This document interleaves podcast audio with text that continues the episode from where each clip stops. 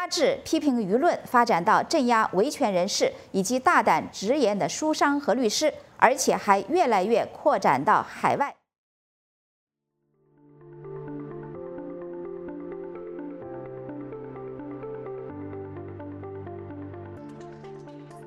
欢迎来到四零四档案馆，在这里，我们一起穿越中国数字高墙。中国数字时代本周推荐媒体，一人一推，勇敢的政治犯们走在前面去创造历史。我们没有他们勇敢，我们仅仅跟在政治犯的后面做历史的见证人。有太多的中国政治犯被我们遗忘，因此人权律师王金鹏在社交媒体推特上发起了一人主推一位政治犯的活动，号召每位推友志愿者负责一位政治犯的动态资料和消息，并且每周发一次，让他们不要被人遗忘。CDT 报告会栏目收录和中国言论自由及其他人权问题相关的报告资讯，这些报告的来源多种多样，包括机构调查、学术研究、媒体报道和网民汇集等等。同时，我们也欢迎读者向我们推荐值得关注的报告。今天我们关注自由之家报告，六月至九月，中国发生六百六十八起抗议事件。中国在东突厥斯坦及新疆地区的跨民族婚姻政策。美国国会发布二零二二年中国人权与法治报告，以及中国劳工通讯中国工人十年集体行动启事的相关内容。近日，在中国金融业和房地产业相继发生震惊社会的群体事件。河南村镇银行暴雷，激起上千受害储户集会抗议。二十多个省市的烂尾楼业主宣布以停贷的方式维权。我们刚才听到的是中国房地产暴雷与购房者停贷抗议的相关新闻。我们首先关注自由之家报告，六月至九月，中国发生六百六十八起抗议事件。美国非政府组织自由之家旗下的中国意见监测于十一月十四日发布了一份报告，称在新冠疫情之下，虽然各地普遍采取封控措施，但是六至九月仍有六百六十八起抗议事件。根据该监测项目的实时更新，追踪到自五月十八日以来，中国境内发生了七百三十五起抗议事件。从地域分布来看，除了宁夏、新疆和青海没有记录到外，中国各省都有记录到抗议行动。截止发稿，该项目记录到抗议最多的省份分别是河北、河南、山东、陕西和广东等省。其中，紧邻北京的河北发生了七十九起抗议事件。报告中，六百六十八起抗议事件发生的原因主要是烂尾楼问题二百一十五起，薪酬与福利问题一百零九起，欺诈问题一百零五起，建筑质量问题四十三起，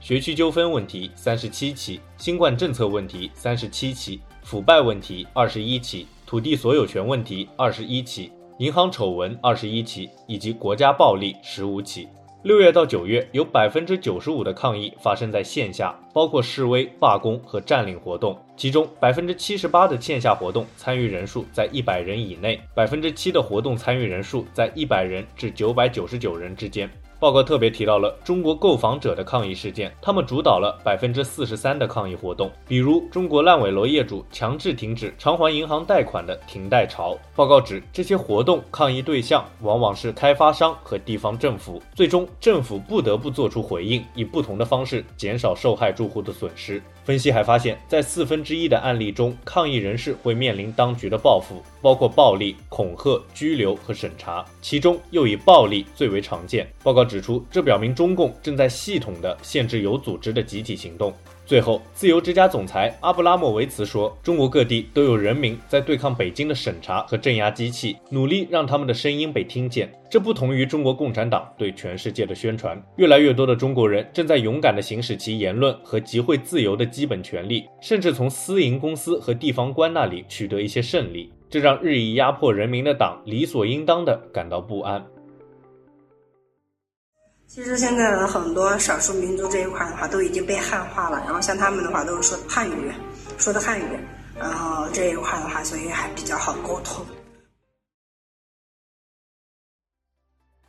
我们刚才听到的是一位博主在新疆地区的视频录音。我们接着关注中国在东突厥斯坦及新疆地区的跨民族婚姻政策。维吾尔人权项目于十一月十六日发布一份报告，通过分析大量来自官方的公开资料和维吾尔妇女的采访，指从二零一四年以来，中国当局一直在鼓励甚至强迫维吾尔人与汉族通婚。该报告指出，从2018年开始，这种通婚的数量在急剧上升。然而，该报告引用2000年的中国人口普查调查发现，百分之四十的维吾尔人认为维吾尔人与汉族通婚不好。同年，在全国范围内，只有百分之一的维吾尔人和百分之一点五的汉人选择跨民族婚姻，其中维吾尔人与汉族的通婚率为百分之零点五六。之后的十年，有证据表明，因为民族关系紧张，维汉两族的通婚率始终处于下降趋势。然而，二零一八年开始，通婚率反而出现了上涨的趋势。报告引用新疆社科院的论文指出，这是由于政府的去极端化工作和促进民族交流与融合。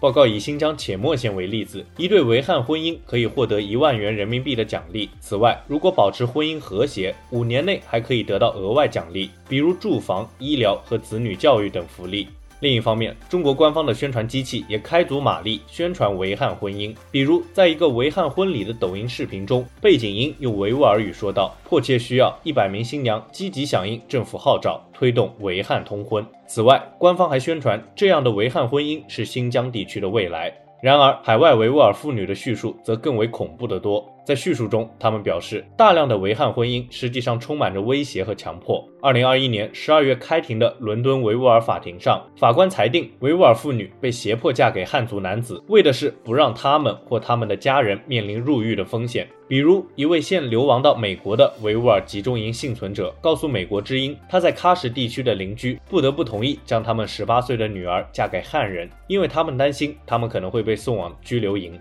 此外，在中国当局发起的结对认亲活动中，存在大量汉族亲戚性骚扰甚至强奸维吾尔妇女的案例。作者表示，中国政府认为民族间的婚姻可以促进民族团结和社会稳定。这种想法和政策指示来自中国新疆政策的关键决策者中共总书记习近平和新疆党委书记陈全国。更重要的是，报告指出，有证据证明中国政府通过这样婚姻来消除维吾尔人的文化。语言和民族认同，最终建立一个一元的中华民族。因此，这种激励和促进民族间婚姻的计划，实际上是一种旨在将维吾尔人同化为汉族社会的政策。这严重违反了国际人权标准，进一步加剧了正在东突厥斯坦发生的种族灭绝和反人类罪。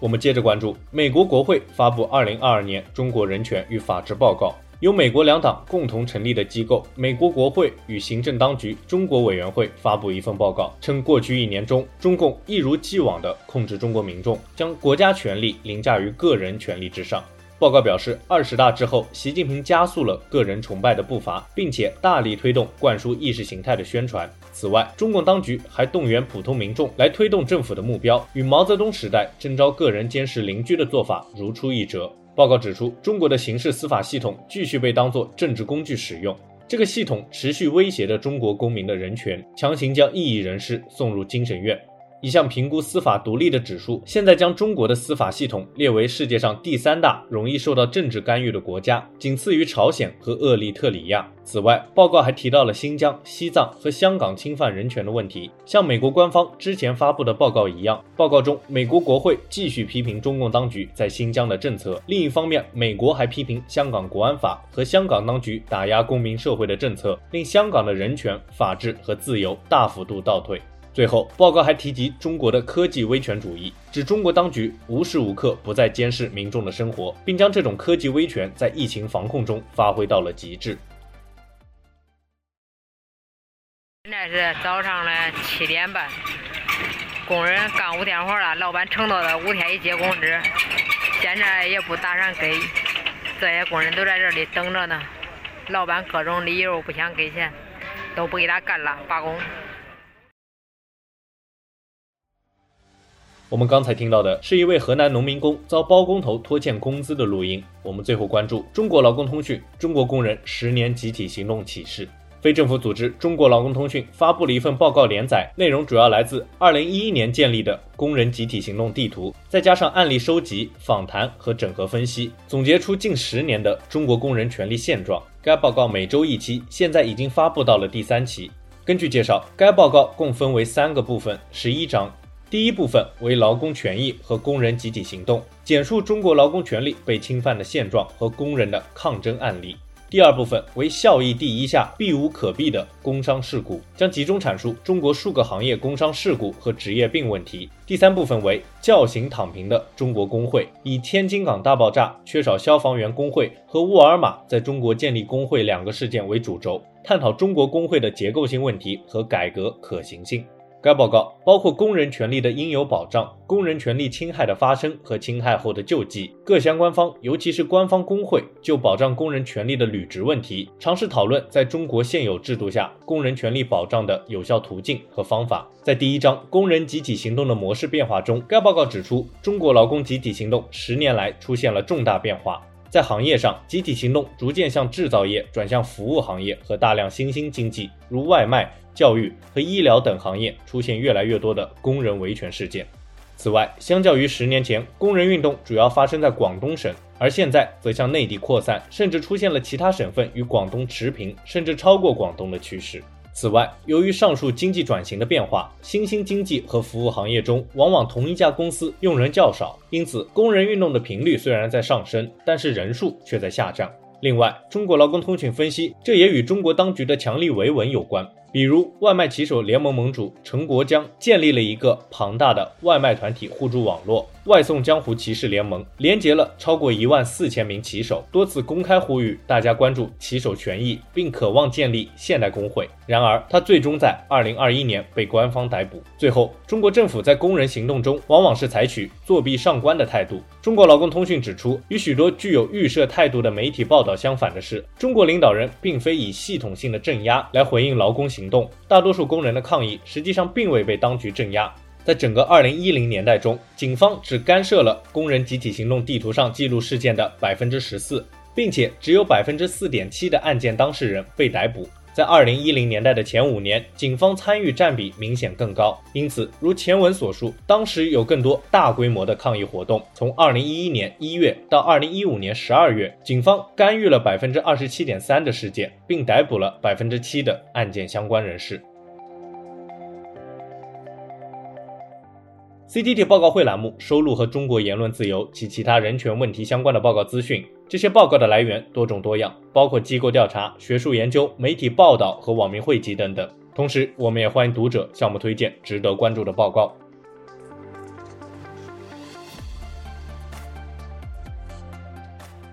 中国数字时代 C D T 致力于记录和传播中文互联网上被审查的信息，以及人们与审查对抗的努力。欢迎大家通过电报 Telegram 平台向我们投稿，为记录和对抗中国网络审查做出你的贡献。投稿地址请见本期播客的文字简介。阅读更多内容，请访问我们的网站 cdt.media。